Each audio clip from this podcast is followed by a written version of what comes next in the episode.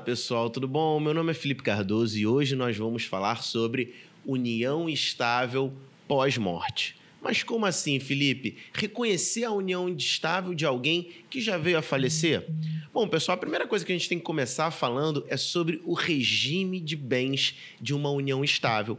Via de regra, né, a nossa legislação, ela diz que o regime de bens, caso a união estável não seja oficialmente conhecida, e aqui eu digo oficialmente reconhecida, através de cartório, né? Você pode ir lá no cartório extrajudicial e reconhecer a união estável, né? As, as partes chegam no cartório e assinam um documento dizendo que a partir daquele momento, ou até mesmo de forma retroativa, elas é, constituíram união estável. Né? E ali, em cartório, eles podem até escolher o regime de bens dessa união estável: universal, parcial ou separação total. Entretanto, pessoal, caso não seja oficialmente reconhecida, e novamente eu destaco aqui que oficialmente reconhecida é reconhecida em cartório de notas e por instrumento público, o regime padrão, né, quando você busca o reconhecimento judicial dessa união, ele será o da comunhão parcial de bens, que quer dizer que apenas os bens que foram adquiridos na constância do reconhecimento dessa união será é, ter, teria direito ali as duas partes, né? Seria de ambos as partes, de ambas as partes que constituíram ali a união estável.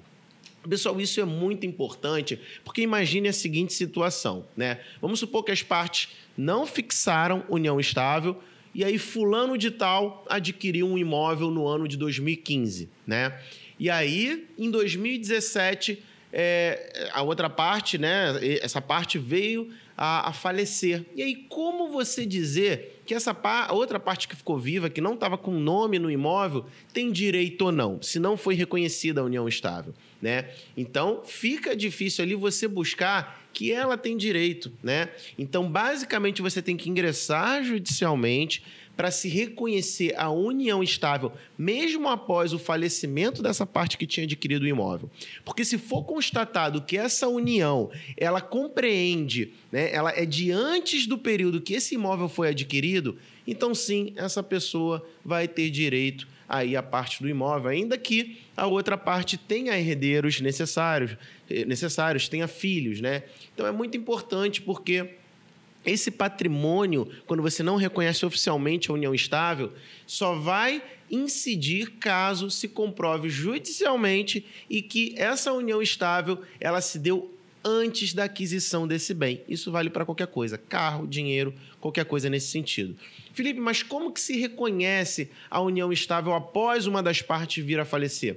Pessoal, isso é relativamente é, tranquilo para quem tem é, provas, né? Porque você precisa demonstrar para o juiz que você de fato viveu em união estável com aquela pessoa. Viver em união estável é viver com o objetivo de constituir família, de ter ali uma família constituída. E você pode fazer isso através de fotos, através de, de testemunhas, de pessoas que frequentavam a, a casa de vocês.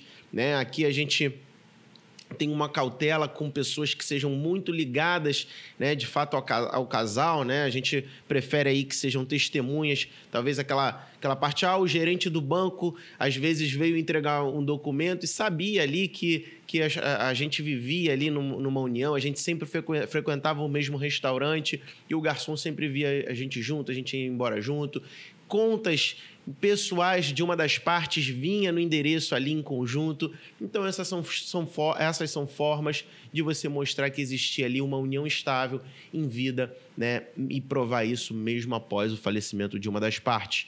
Então, pessoal, espero que o tema tenha sido de auxílio para vocês. Se ficou alguma dúvida, diga aqui nos comentários. Vai ser uma satisfação poder esclarecer qualquer questão que tenha ficado aqui em aberto para vocês. Vou me despedindo agora e até a próxima. Tchau, tchau.